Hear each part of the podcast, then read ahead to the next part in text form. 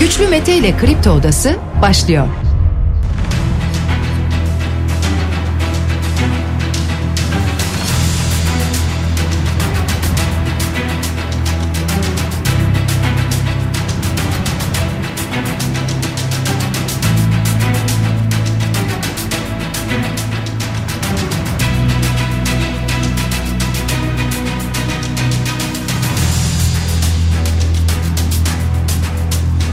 21 Aralık çarşamba sabahından Kafa Radyo'dan Kripto Odası'ndan tüm Türkiye'ye yurt dışında bizi dinleyen dinleyicilerimize günaydın. Hepinize sağlıklı ve güzel bir gün dileyerek her sabah olduğu gibi programımıza başlıyoruz sevgili dinleyiciler. Bugün de saat 9.45'e kadar her çarşamba olduğu gibi 9.45'e kadar sizlerle birlikte olacağız. Doğruluk elçileri var bizim programımızın hemen bitiminden itibaren başlayacak hatırlatalım. Sizler de bu yayın boyunca bize ulaşmak isterseniz Twitter üzerinden güçlü mete yazarak ulaşabilirsiniz. WhatsApp hattımızın numarası 0532 172 52 32. Peki gündemde neler var hangi başlıklar ön plana çıkıyor? Türk İş biliyorsunuz dedi ki asgari ücret teklifimiz 9 bin lira. Daha altı bir teklife masaya gelmeyiz. Böyle bir teklifle masada olmayız. 9 bin lira onaylanırsa imzalarız dedi ve masadan ayrıldı. Peki bundan sonra ne olacak buna bakacağız program içerisinde. NATO'dan Türkiye ve Yunanistan'a çağrı var. Sadece NATO'dan değil Amerika Birleşik Devletleri'nden gelen mesajlar da var. Dün bir taciz uçuşu gerçekleştirmişti Yunanistan. Neler yaşandı bunlara da yer vereceğiz. Montreux bildirisi yayınlandığında çokça konuşulmuştu. 103 emekli amiral yargılanıyordu ki hepsinin beraatine karar verildi dün sevgili dinleyiciler. Motorlu taşıtlar vergisi %61,5 oranında artacak. Cumhurbaşkanı Erdoğan bu yeniden değerleme oranında indirime gitme yetkisini kullandı ve yüzde 50 oranında indirime gitti. Yüzde 61.5 oranında artacak MTV. Detaylarına bakacağız. Mecliste AKP ve MHP daha doğrusu AKP teklifi verdi. MHP de oyladı, onayladı. İşte o oylarla birlikte Türkiye Büyük Millet Meclisi önümüzdeki haftayı tatil ilan etti. Ekrem İmamoğlu ile ilgili yaşanan gelişmeler var. Bunlardan da bahsedeceğiz. Oyuna girme ihtimali olan bir oyuncuyum dedi Ekrem İmamoğlu. Avrupa Parlamentosu Türkiye raportöründen bir açıklama geldi. İmamoğlu da son dava ile birlikte bir nevi siyasi rehine olmuştur dedi. Avrupa Parlamentosu Türkiye raportörü. Bu arada dün konuştuğumuz bir konu vardı. Türkiye'den İsveç'e bir tepki var. Dışişleri Bakanı Mevlüt Çavuşoğlu'nun İsveç'e tepkisini de yine program içerisinde konuşacağız sevgili dinleyiciler. Ekonomiyle ilgili gelişmeler var. Bunlara da bakacağız yine önümüzdeki dakikalar içerisinde. Bir de bir de yine bir petrol doğalgaz haberi var. Bulduk haberi var. Son 20 yılda adeta devrim yaşadık diyor Enerji ve Tabi Kaynaklar Bakanı Fatih Dönmez. Petrolde hedef günlük 100 bin varil diyor ve Gabar bölgesinde yeni keşifler gelecek diyor. Böyle bir haber veriyor. Sinop'ta kuru yük gemisinde bir yangın meydana geldi. Panama bandıralı bir yangındı ve gemiydi bu gemi sevgili dinleyiciler. Mürettebattan 16 kişi kurtarıldı. Durumları ağır olanlar ki 10 kişinin durumunun ağır olduğu bilgisi gelmişti. Durumları ağır olanlar hemen hastaneye sevk edildiler, yoğun bakımlara sevk edildiler. MIT yalanıyla cinsel saldırıda bir lise öğrencisi daha şikayetçi oldu. Konya'da böyle bir olay meydana gelmişti. Bu sefer farklı bir yalan MIT yalanı kullanıyorlar. Ki nedir bu biraz sonra bunlara da yer vermeye gayret edeceğiz. İstanbul'da aile hekimine bir saldırı var. Yine sevgili dinleyiciler aile sağlığı merkezinde bir hekim bir kişi tarafından önce tehdit edildi ardından da darp edildi, dövüldü. Van'da dün 19.44'te 3.9 büyüklüğünde bir deprem meydana geldi. Neyse olumsuz bir ihbar gelmedi. Depremi yaşayan hisseden herkese geçmiş olsun dileklerimizi iletiyoruz. Türkiye Futbol Federasyonu Başkanı Mehmet Büyükekşi'den gelen açıklamalar var sevgili dinleyiciler. Hakemin yanına fazladan gelen oyuncuya para cezası vereceğiz diyor kulüp başkanlarının, teknik direktörlerin ve futbolcuların maç öncesinde ya da sonrasında hakemler ve diğer müsabaka görevleriyle ilgili açıklamalar yapmalarını istemiyoruz diye bir açıklama yapıyor aynı zamanda sevgili dinleyiciler. Altay'da kaleci Ozan Evrim Özenç olaylı Göztepe derbisinde kendisine vuran taraftardan şikayetçi olmamış. Yani kendisine vuran taraftarı affetmiş.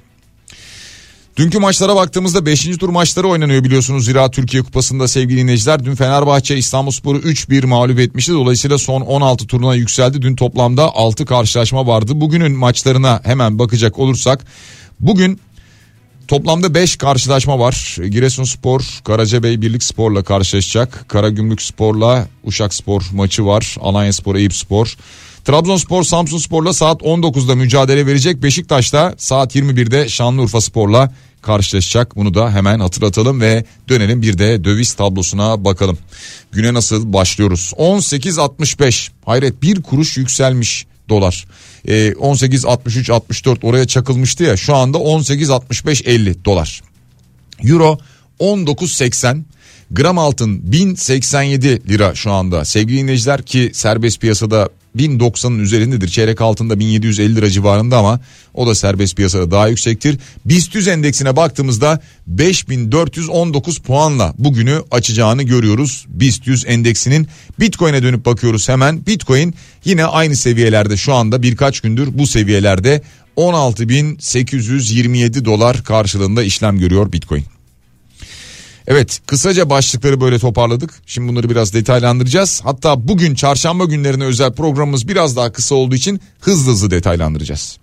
Şimdi e, asgari ücret görüşmeleri devam ediyordu. Üçüncü toplantı gerçekleşmişti. Türk İş görüşme sonrası asgari ücrette teklifini açıkladı biliyorsunuz. Dedi ki Türk İş 9 bin lira bizim teklifimiz.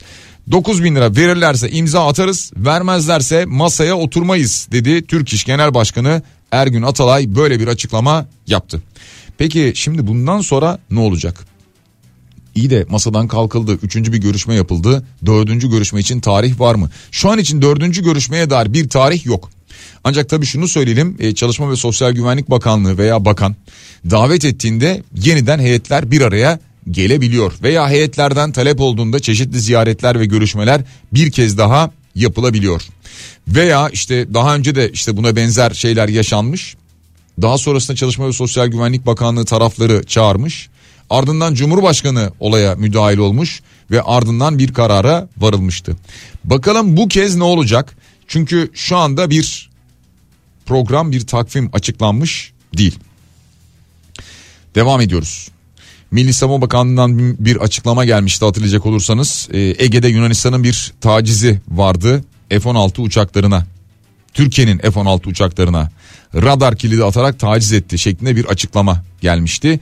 Ki ardından da Milli Savunma Bakanı dedi ki Dalaman ve Akisar'dan kalkan F-16 uçaklı, uçaklarıyla da Yunanistan'a gerekli karşılığı verdik diye bir açıklama yaptı.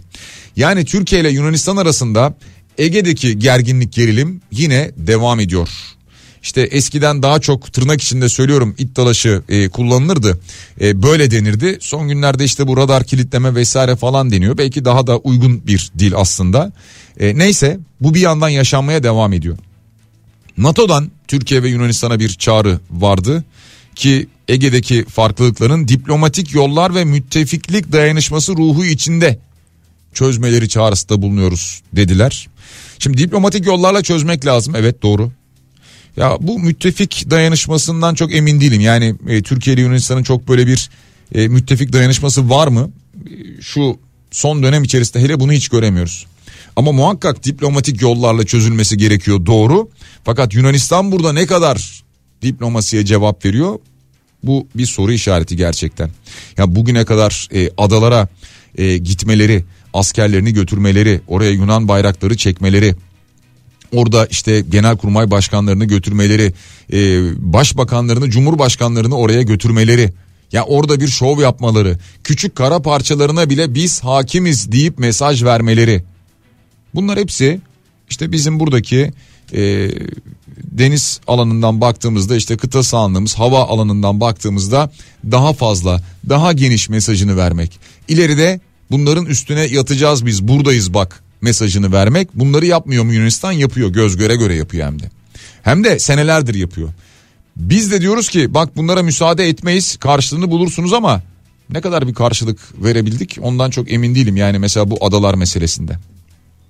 Amerika'dan da bir açıklama geldi. E, Türkiye, Almanya ve Yunanistan heyetleri e, bu hafta başında yanlış hatırlamıyorsam bir görüşme gerçekleştirmişti ki e, İbrahim Kalın katılmıştı Türkiye adına görüşmeye. İşte ittifak içinde iki ittifak üyesi arasındaki tansiyonun kimseye faydası yok diyor mesela Amerika Birleşik Devletleri Dışişleri Bakanlığı Sözcüsü Ned Price böyle bir açıklama yapıyor. Bu arada hemen bir başka konuya geçiyorum. E, Kiev'de mahsur kalan iki kargo uçağı vardı hatırlayacak olursanız. Savaş başlayınca Rusya-Ukrayna savaşı başlayınca 10 aydır mahsur kalan A400M tipi iki kargo uçağı Türkiye'ye sağ salim bir şekilde dönüş yaptı. Dünün önemli gelişmelerinden bir tanesi de buydu. Madem e, dış haberlerle biraz devam ediyoruz öyle devam edelim. Dün söylemiştik İsveç'ten bir açıklama gelmişti. Türkiye e, Bülent Keneş'in iadesini istiyordu. FETÖ'den sorumlu FETÖ üyesi olarak bildirdiği Bülent Keneş'in iadesini istiyordu ama İsveç'te mahkeme bu iade kararını onaylamamıştı. Bunu reddetmişti. Bunun üzerine hatta dün yayında dedik ya e, muhtemelen herhalde Dışişleri Bakanlığı'ndan bir tepki gelecektir veya Cumhurbaşkanlığı'ndan. E, nitekim dün e, Mevlüt Çavuşoğlu'ndan bir açıklama geldi. Çok olumsuz bir gelişme olarak değerlendirdi. E, İsveç'ten güzel sözler işitmek istemiyoruz somut adım bekliyoruz diyor Türkiye. Ki Türkiye bunu uzun süredir söylüyor yani İsveç'ten de Finlandiya'dan da. Tamam e, geliyorsun merak etme yanındayız diyorsun iade edeceğiz diyorsun ama pratiğe döndüğünde yani teori tamam pratiğe döndüğünde böyle olmuyor diyor genel itibariyle Türkiye. Ve nitekim karşımıza da zaten bu uygulamalar çıkıyor. Türkiye'nin şu an için böyle bir tepkisi var. Ama bu tepki çok sert bir tepki değil şu anda. Bilemiyoruz daha sertleşir mi bu tepki veya diplomatik yollardan çözüm aranır mı göreceğiz. Ama muhtemelen İsveç diyecek ki, İsveç Başbakanı diyecek ki burada yargı var. Bunun kararını biz vermiyoruz. Mahkeme karar veriyor. Biz karar versek size yardımcı olurduk ama biz karar vermiyoruz ki. Burada adalet var diyecek muhtemelen İsveç'ten böyle bir açıklama gelecek diye tahmin ediyoruz. Geçiyoruz Montreux bildirisi. Hatırlıyorsunuz değil mi Montreux bildirisini sevgili dinleyiciler? Ee, 2021 yılında Nisan ayında 103 emekli amiral bir emekli tuğ general bu cübbe ve sarıklı fotoğraflarıyla sosyal medyada yayınlanan Tu Amiral Mehmet Sarı ile ilgili ve aynı zamanda Montre Boğazlar Sözleşmesi'nin tartışmaya açılmasıyla ilgili bir bildiri yayınlamışlardı bu tartışmaya açılamaz diye. Daha sonra hemen haklarında dava açılmıştı. 91 sanık için beraat 12 sanık için mahkumiyet ve rütbelerinin sökülmesi istenmişti. Şimdi işte bu davada 103 emekli amiral beraat etti. Yani mahkeme diyor ki suç unsuru oluşmadı. Ve dolayısıyla tüm sanıklar hakkında oy birliğiyle beraat kararı çıktı. Nasıl hemen fırtına estirilmişti değil mi? Vay emekli amiraller, emekli askerler size ne oluyor? Montre bildirisini niye siz hatırlatıyorsunuz falan diye nasıldı hatırlıyorsunuz değil mi? Ee, ve ardından işte bu yargılama bu dava süreci başlamıştı. Sonra birdenbire savaşla beraber yani Rusya-Ukrayna savaşı ile beraber yine hatırlayın ya iyi ki Montreux varmış demeye başlamıştık. Değil mi? Devam ediyoruz biraz siyasete bakalım. Kemal Kılıçdaroğlu herkes Bay Kemal'i beklesin dedi. Böyle bir açıklama yaptı. Dün Ekrem İmamoğlu biliyorsunuz e, davetliydi. CHP grup toplantısına acaba kendisine söz verilir mi konuşur mu diye düşünüyorduk. Böyle bir beklenti vardı. Bir söz verilmedi konuşmadı grup toplantısında ama e, Kemal Kılıçdaroğlu aralarındaki ilişkinin bir baba oğul ilişkisi olduğunu söyledi ve ona sahip çıkmak boynumun borcudur dedi. Ve e, İmamoğlu'nun büyük lokma olduğunu İmamoğlu ile uğraşanların boğulacağını ifade ederek boğarız sizi diye bir açıklama yaptı. Ve herkes Bay Kemal'i beklesin dedi. İktidara geldiklerinde yapacaklarını sıraladı. Şimdi e, tüm bunlarla beraber tabii Ekrem İmamoğlu'na bu konu soruluyor. O da diyor ki onur duydum diyor. Yani bu baba oğul gibiyiz açıklamasına ne dersiniz? Onur duydum diyor Ekrem İmamoğlu. Ama tabii şunu da söyleyelim bu baba oğul gibiyiz biz kimse bilmez sözlerinin tabii altında şöyle bir şey de var. Yani yani ben babayım o evlat Ya biraz daha hafif böyle bir e, aramızda bir fark var e, mesajı da buradan alttan alttan verilmiş olan bir mesaj gibi. Ama tüm bunlarla beraber verilen fotoğraflara baktığımızda ki grup toplantısı öncesinde bir araya geldiler. Ee, Ekrem İmamoğlu ile Kemal Kılıçdaroğlu e, birbirlerine gayet samimi bir şekilde gülen gözlerle gülen yüzlerle sarıldılar. E, ve böyle bir olumlu mesaj verdiler. Çünkü son dönemde çokça konuşuluyordu. Acaba işte Meral Akşener araya girdi. Kemal Kılıçdaroğlu ile bir sorun mu var falan gibi şeyler çokça konuşuluyordu. Bu arada Ekrem İmamoğlu'nun da önemli bir açıklaması var. Kendisine Erdoğan'ın karşısında rakip olarak mı görüyorsunuz diye sorulduğunda ben tek başıma kendimi rakip olarak görmüyorum elbette diyor.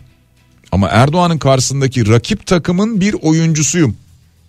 Teknik direktör beni oyuna sokar veya sokmaz. Ona ben karar vermeyeceğim. Ama oyuna girme ihtimali olan bir oyuncuyum diyor Ekrem İmamoğlu vermiş olduğu mesajda sevgili dinleyiciler. Ee, bu arada Ekrem İmamoğlu demişken biliyorsunuz e, davasıyla ilgili programın başında söyledim Avrupa Parlamentosu Türkiye raportörü Nacho Sanchez Amor'dan bir açıklama var ki e, bu açıklama belki de iktidar kanadından tepkiyle karşılanacak olan bir açıklama. Çünkü kısa ez cümle şunu söylüyor. İmamoğlu da son davayla birlikte bir nevi siyasi rehine olmuştur diyor. İmamoğlu ile ilgili Avrupa Parlamentosu Türkiye raportörü siyasi rehine oldu İmamoğlu diyor yaptığı açıklamada. Yani Avrupa'nın veya işte yurt dışından biliyorsunuz Amerika'dan da eleştiriler vardı bu kararla ilgili. Ee, Avrupa'nın veya işte Amerika'nın Türkiye'ye nasıl baktığına dair aslında fikirler bunlar görüşler. Ha bu arada Şimdi buna ilişkin bir başka haberden daha bahsedeceğim sevgili dinleyiciler. O da şu. İddia o ki Danıştay üyeleriyle bir röportaj daha doğrusu röportaj demeyelim de kendileriyle bir görüşme gerçekleştiriliyor. Habertürk yazarı Bülent Aydemir tarafından. Diyor ki Danıştay üyelerine sordum. Konuştuklarımın tamamı İmamoğlu hakkında karar kesinleşse dahi görevden alınamayacağını söylüyor. Çünkü hakaret suçu belediye başkanlığına engel teşkil etmiyor diyor. Yani görevden el çektirilemez diyor. İmamoğlu kararı istinaf ve yargıtaydan dönebilir veya onanabilir. Bu durumda dahi İçişleri Bakanı'nın Danıştay'a başvurusundan görevden el çektirme diye bir karar çıkmaz. Danıştay'dan kiminle konuştuysam aynı yorumda bulundu diyor Habertürk yazarı Bülent Aydemir. Yani neticede bu karar diyelim ki istinafa gitti oradan geçti yargıtaya gitti orada onandı. İçişleri Bakanlığı'nın bu süreç içerisinde görevden alabilmesi için Danıştay'dan yetki alması gerekiyor istemesi gerekiyor. Danıştay bunu onaylamaz demiş Danıştay üyeleri böyle bir açıklama yapmışlar. Ya bir yandan da çünkü e, bu son durum konuşuluyor. E, görevden alınır mı alınmaz mı durumu. Devam ediyoruz sevgili dinleyiciler gündemdeki diğer başlıklarla. Şimdi e, AKP ve MHP bir araya geldiler diyeceğim ama AK Parti'nin önerisi vardı. MHP'li milletvekillerinin desteğiyle kabul edildi. Meclis gelecek hafta tatil. Nasıl? İyi mi? Şimdi e, mesela yani gelecek haftadan kasıt ne? 26-31 Aralık arası veya 30 Aralık. Yani yılbaşına denk gelen hafta. E ne oldu? Yani e, yılbaşı kutlaması falan mı yapacaksınız? Veya ne bileyim e, yılbaşında bir yerlere mi kaçıyorsunuz? E, kaçıyorsunuz dediğim hani tatile falan mı çıkıyorsunuz? Bir etkinlik mi var? Bir partiye mi katılacaksınız? E, neden mesela yılbaşı haftası meclis tatile giriyor? AKP neden böyle bir öneri veriyor? MHP nasıl destekliyor? Şimdi bunların hepsi soru işareti. Bunların hepsi soru işareti de e, CHP'den Özgür Özel tabi olaya farklı bakarak şunu söylemiş diyor ki bu grup önerisinin Türkçesi ne biliyor musunuz diyor. Verilen sözler tutulmadan sene kapatılıyor diyor. Emeklilikte yaşa takılanlar ne oldu? Bir bakan öyle konuşuyordu söz verdiniz 2022 bitmeden meclisten geçecek diye. Emeklilikte yaşa takılanları boynu bükük bırakıp yılbaşı gecesi yeni yıla mutlulukla gireceklerine endişeyle tedirginlikle girmelerini sağlayacak bir grup önerisi getirmişsiniz diyor. Meclisteki yasama faaliyetleri tabi dolayısıyla Ocak ayında yeniden başlayacak. Yani önümüzdeki hafta meclisten böyle bir şeyin EYT ile ilgili bir düzenlemenin geçme ihtimali yok. Bunu anladık. Ancak şu olabilir artık bu dakikadan sonra yani üzerlerinde bir baskı hissederlerse e, Çalışma ve Sosyal Güvenlik Bakanı belki Hazine ve Maliye Bakanı ile birlikte bilmiyorum çıkarlar veya veya e, Cumhurbaşkanı Erdoğan çıkar der ki işte biz böyle böyle bir düzenleme yaptık Ocak ayında da bu düzenleme meclisten geçecek. Yani çünkü önümüzdeki seneye masamızda bununla girmek istemiyoruz girmeyeceğiz mesajı verilmişti ama demek ki masada duracak. Buradan bunu anlıyoruz. Meclis madem ki yılbaşı haftası tatil.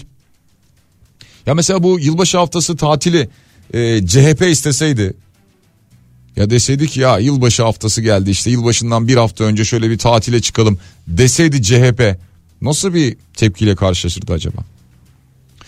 Bir reklam aramız var. Reklamlardan sonra yeniden buradayız. Kripto Odası devam ediyor. Reklamların ardından yeniden sizlerle beraberiz sevgili dinleyiciler. Programın başında söylemiştik. Motorlu taşıtlar vergisinde artış oranı belli oldu. Normalde biliyorsunuz yeniden değerleme oranı %122.9'du.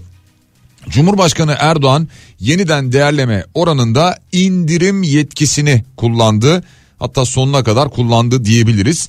Yüzde 61 buçuk oranına indi. Tabi yüzde 61 buçuk da bizim için yüksek bir oran netice itibariyle. Yani e, yüzde 122'ye göre çok daha iyi doğru. E, yani buna sevinir miyiz bilmiyorum ama netice itibariyle yüzde 61 buçukluk bir artış olacak motorlu taşıtlar vergisinde. Şimdi buna göre hemen hesaplamalar yapılmış. Mesela şöyle örnek verelim.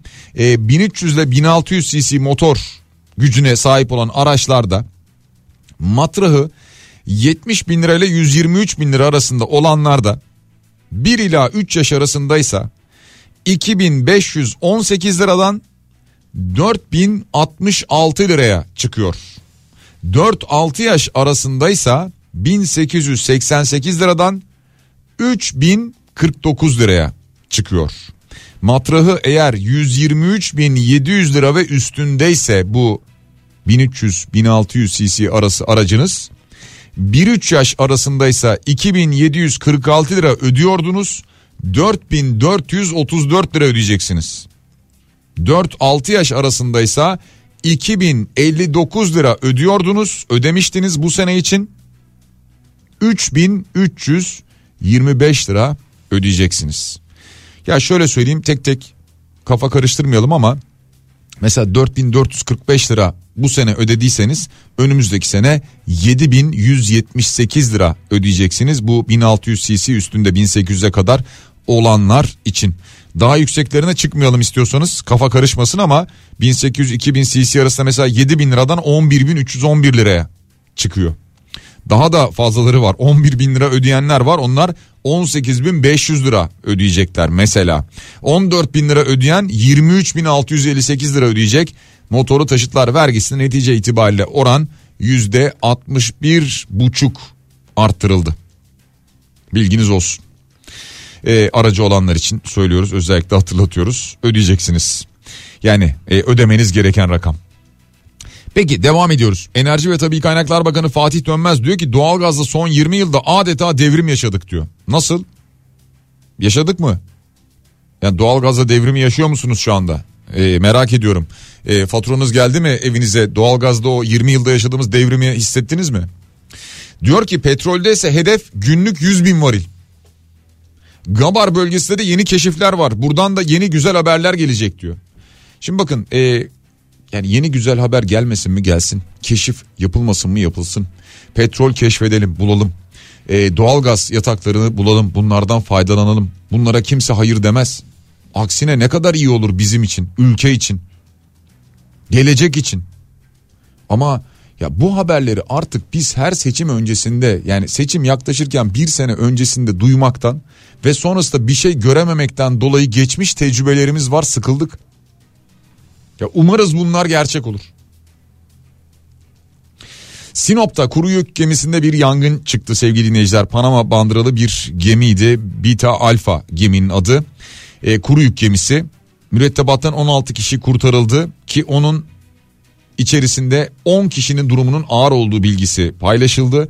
Bir de iddia vardı ama ne kadar doğru o bilinmiyor. Bir mürettebatın o sırada yangından etkilenmemek için denize atladığı ve bulunamadığı yönünde bir de iddia atılmıştı ortaya ki bununla ilgili araştırma devam ediyor. İkiz kardeşler İzmir'de İzmir merkezli bir şebeke kuruyorlar öyle söyleyelim. Yasa dışı bahis şebekesi. 24 şüpheli yakalanıyor. Kardeşlerden biri gözaltına alınıyor. Diğerinin Makedonya'da olduğu anlaşılıyor. 37 milyon lira civarında haksız kazanç sağladıkları ortaya çıkıyor. Yasa dışı bahis oyunu üzerinden ve bu paraları kripto paralarla yurt dışına çıkarıyorlar. Program başında söylemiştim Konya'da 17 yaşındaki bir lise öğrencisinin okul müdürü tarafından kandırılarak tanıştırıldığı kişinin günlerce cinsel saldırısına maruz kalmasına ilişkin soruşturma sürerken aynı okuldan başka bir kız öğrenci daha şikayetçi olmuş. Şimdi de buradaki yalan şu. Senin derslerin çok iyi. Seni biz MIT'e yani Milli İstihbarat Teşkilatı'na memur olarak alacağız deyip biriyle tanıştırıp bak bu kişi MIT'te çalışıyor deyip onunla tanışıp onun cinsel tacizine maruz bırakılıyor. E, MIT mensubu olarak kendisini tanıtan elektrik ustası Ahmet Mandal gözaltına alınmış tutuklanmış. Ee, burada tabi okul müdürü tanıştırıyor ediyor falan. Orada da sıkıntılar var. Ciddi anlamda problemler var. Ee, yani sadece burada yani cinsel taciz tecavüz tabi bunlardan dolayı ne yapılması gerekiyorsa bütün cezaların verilmesi gerekiyor da ayrıca kendisini birilerinin farklı kimliklerle tanıtıyor olmasından dolayı da ceza almaları gerekir herhalde değil mi? Öyle ya. Yani ben MIT mensubuyum diye kendimi tanıtabiliyor muyum mesela? Ee, böyle bir yol üzerinden farklı bir şeyler yapabilir miyim İşte buradan dolayı da herhalde ceza almaları gerekecektir. İstanbul'da aile hekimine bir saldırı vardı sevgili dinleyiciler. Bağcılar'da aile sağlığı merkezinde bir aile hekimi bekleyen bir kişi tarafından önce tehdit edildi ardından darp edildi. Ya bilmiyorum o görüntüleri gördünüz mü yani kan revan içinde yatıyordu sedye üzerinde daha sonra işte e, biraz yüzü gözü bantlanmış falan ama e, diyor ki devlet yetkililerinden özellikle Cumhurbaşkanımız ve Sağlık Bakanımızdan bu işe son vermesini istiyoruz. Lütfen sağlıkta şiddet olaylarına dur diyecek önlemler alın diyor. E, Doktor Mahmut Doğan geçmiş olsun. Yani daha kötüsü olabilirmiş iyi ki olmamış geçmiş olsun çünkü benzerlerini daha önce gördük. E, hekime şiddete, sağlıkta şiddete son vermek lazım doğru söylüyorsunuz. Ama ama toplum içindeki şiddete önce bir son vermek lazım. Yoksa başka türlü buna da son vermek imkansız. Toplum içerisinde yaşanan şiddeti önce bir önlemek gerekiyor. Verilen mesajlarla, yapılacak olan açıklamalarla önce bunların önüne geçmek gerekiyor. Meclis neden tatile gidiyor? Çünkü EYT ile askerlik borçlanması veya doğum borçlanması ile ilgili ödemeler şu an 20 binlerdeyken yılbaşı 60 binlere çıkacak. İyi bir gelir kapısı olacak hükümete ve kasada para yok. Ne verebilecekler EYT'lilere diyor gönderdiği mesajda bir dinleyicimiz. Bir başka dinleyicimiz elektrik doğalgaz faturası gelince devrimi yaşamaya devam ediyoruz diyor. Son 20 yılda doğalgazda devrim yaşadık demiş ya bakan. E, devrim yaşıyor musunuz dedik yaşamaya devam ediyoruz diyor. E, doğalgazda farkı fazlasıyla hissettik. Gelen faturalarda diyor taksici Kemal Çankaya göndermiş bu mesajı sevgili dinleyiciler. İşte bu devrimi demek ki hepimiz e, yaşıyoruz hissediyoruz şu an itibariyle. E, Van'da bir deprem meydana gelmişti sevgili dinleyiciler 3.9 büyüklüğündeydi. E, bir olumsuz ihbar gelmedi. Bir kez daha geçmiş olsun dileklerimizi iletelim. Yerli aşı Turkovak'la ilgili bir dergide dünyanın prestijli bilimsel dergilerinden birisinde faz 3 klinik çalışmasının sonuçları yayımlandığı için bilimsel alanda kabul gördüğüne dair bir bilgi paylaşıldı ki e, yani şu an için şu an için inşallah bir daha Covid hayatımızda gündemimize oturmaz ama daha yeni böyle bir kabul gördüğüne dair bir bilgi, bir haber var aynı zamanda. Türkiye Futbol Federasyonu Başkanı Mehmet Büyükekşi ne demişti? Hakemin yanına fazladan gelen oyuncuya para cezası vereceğiz. Maç öncesi veya sonrasında hakemler ve diğer müsabaka görevleriyle ilgili açıklamalar yapmalarını istemiyoruz diyor kulüp başkanlarının, teknik direktörlerin, futbolcuların. Herhalde yakında ağızlarına bant çekilecek ya da acı biber sürülecek öyle tahmin ediyorum. Ve artık biz geliyoruz programın sonuna sevgili dinleyiciler. Mümkün olduğunca tüm başlıkları paylaşmaya çalıştık. Biraz sonra Doğruluk Elçileri programı hatta hemen şimdi başlayacak. Doktor Cansel Poyraz Akyol sizlerle birlikte olacak. Doğruluğun peşinde koşmaya devam ediyorlar. Terör, kriz ve toplumsal olaylarda dezenformasyon daha da tehlikeli bir hal alıyor biliyorsunuz. Bu konuyu da Profesör Nezih Orhon'la konuşacaklar hemen şimdi. Cenkeret teşekkür ediyoruz. Doğruluk Elçilerinin ardından da Güzel Şeyler programında Bediye Ceylan güzelce sizlerle birlikte olacak. Şimdilik hoşçakalın.